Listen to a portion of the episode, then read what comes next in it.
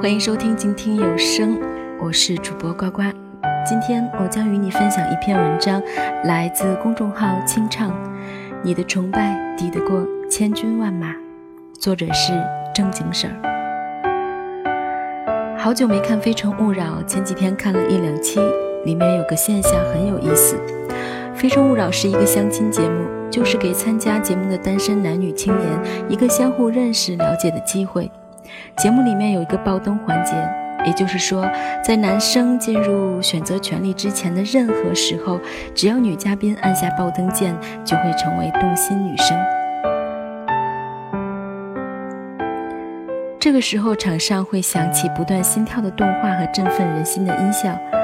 爆灯的女生的特权是，男嘉宾在最后反选阶段不能灭他的灯。而爆灯女生有额外的表白时间，为自己争取机会。三号嘉宾一出场就是满屏的年轻有为范儿。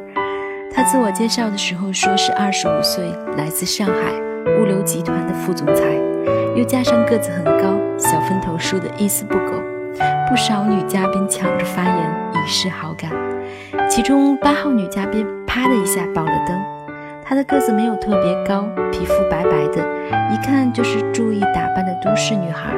要说多好看，那也不至于。全场鼓掌欢呼，而男嘉宾也有点不好意思。最后表白环节，男嘉宾对面站了四位女生，一位是他的心动女生。心动女生之前已经灭了灯，如果他上去表白，有可能被拒绝。剩下还有三位女生，他可以带走其中一位。男嘉宾问了四位女生问题之后，接下来就是爆灯女生最后表白时间。爆灯女生说：“你说你是上海的，我就一直按，然后爆得我脸上的那个粉都碎掉了。其实我这个人有点小做作，因为我是上海人嘛，有点嗲妹妹。你说你不喜欢被控制着，看你手机什么的，其实我这个人也没有刻意去看，但……”你如果老是抱着手机发信息什么的，那我肯定也怀疑你，是吧？孟非听得瞠目结舌，表示如此耿直的表白真是活久见。于是他直截了当地说：“这是《非诚勿扰》开播以来在最终表白环节我听到的最失败的表白。”女孩子脸色一下子有点沉，替自己辩解了一句说：“我就是这样啊。”我说了，我不会装的。孟非没有再补刀，我心想，这姑娘这么棱角分明，带回去指不定会出什么幺蛾子。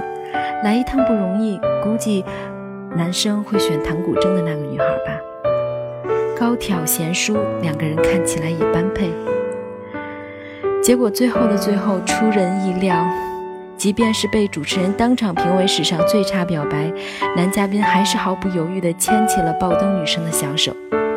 后来黄磊感慨道：“我在台上也坐了这么久，发现爆灯对男嘉宾的影响力还是挺大的，因为会让他有种被崇拜的感觉。”那场第五位男嘉宾是位韩国整形医生，大受欢迎。最后牵手的也是姿色平平的爆灯女生，再次强势印证。崇拜的力量是伟大的，有冲击性的。古希腊有句谚语叫做“阿贾琉斯的脚肿”。阿贾琉斯是海洋女神泰迪斯和国王佩琉斯的儿子。在他出生之后，母亲捏着他的脚踝，将他浸泡在冥河之中，使他全身刀枪不入。唯有脚肿，也就是母亲用手握着的地方，没有沾到河水。阿贾琉斯长大以后，成为希腊最勇敢的战士，有金刚不坏之身，唯有脚肿是他唯一的弱点。同样的，每个男人都有阿贾琉斯的脚肿，即便是进化至今，还是根深蒂固的。这代表了他们与生俱来的弱点：一是难以拒绝美貌女生，二是对于温柔崇拜难以招架。虽然男女都对异性对于自己的崇拜和赞美有需求，但是男性对于崇拜和肯定的需要比女生要高得多。我有一个哥们儿，个子高，长得好，学历也不错，找对象挑剔的不行，井井有条的女孩不喜欢，说话太无趣；雍容华贵的女孩不喜欢，说话不舒服。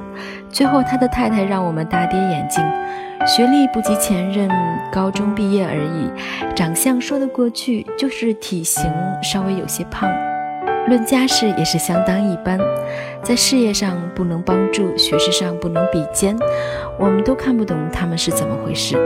后来才发现，这位帅哥的太太跟他相处自有一套，不仅温柔有耐心，而且口头禅是“我觉得你可以的”。虽然我作为旁观者，时常感觉他的太太把崇拜感熬成了一碗迷魂汤，一个愿灌，一个愿喝，但这事儿就是不看广告看疗效，所以我这哥们儿自己也很诚实的总结说：男人比女人。好摆不多了，所以你的崇拜抵得过千军万马。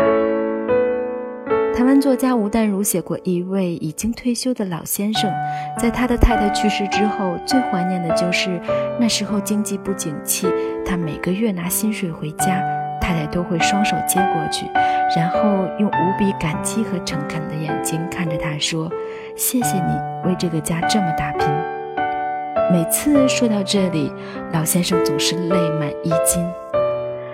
如果你想要男人爱你，很简单，只要说你已经做得很好就够了。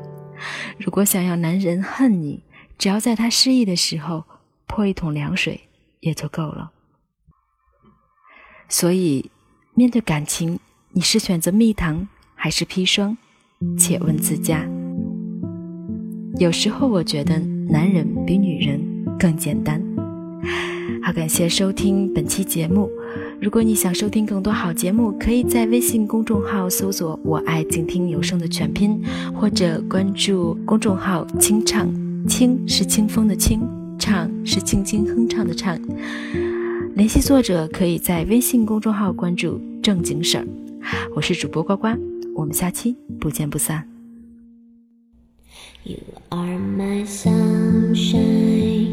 my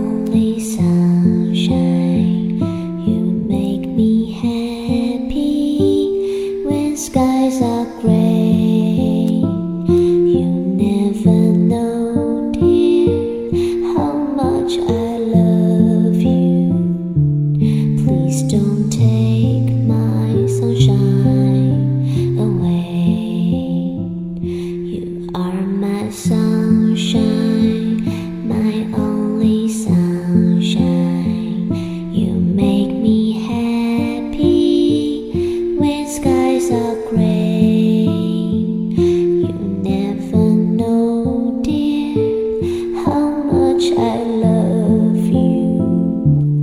Please don't take my sunshine away. Please don't take my sunshine.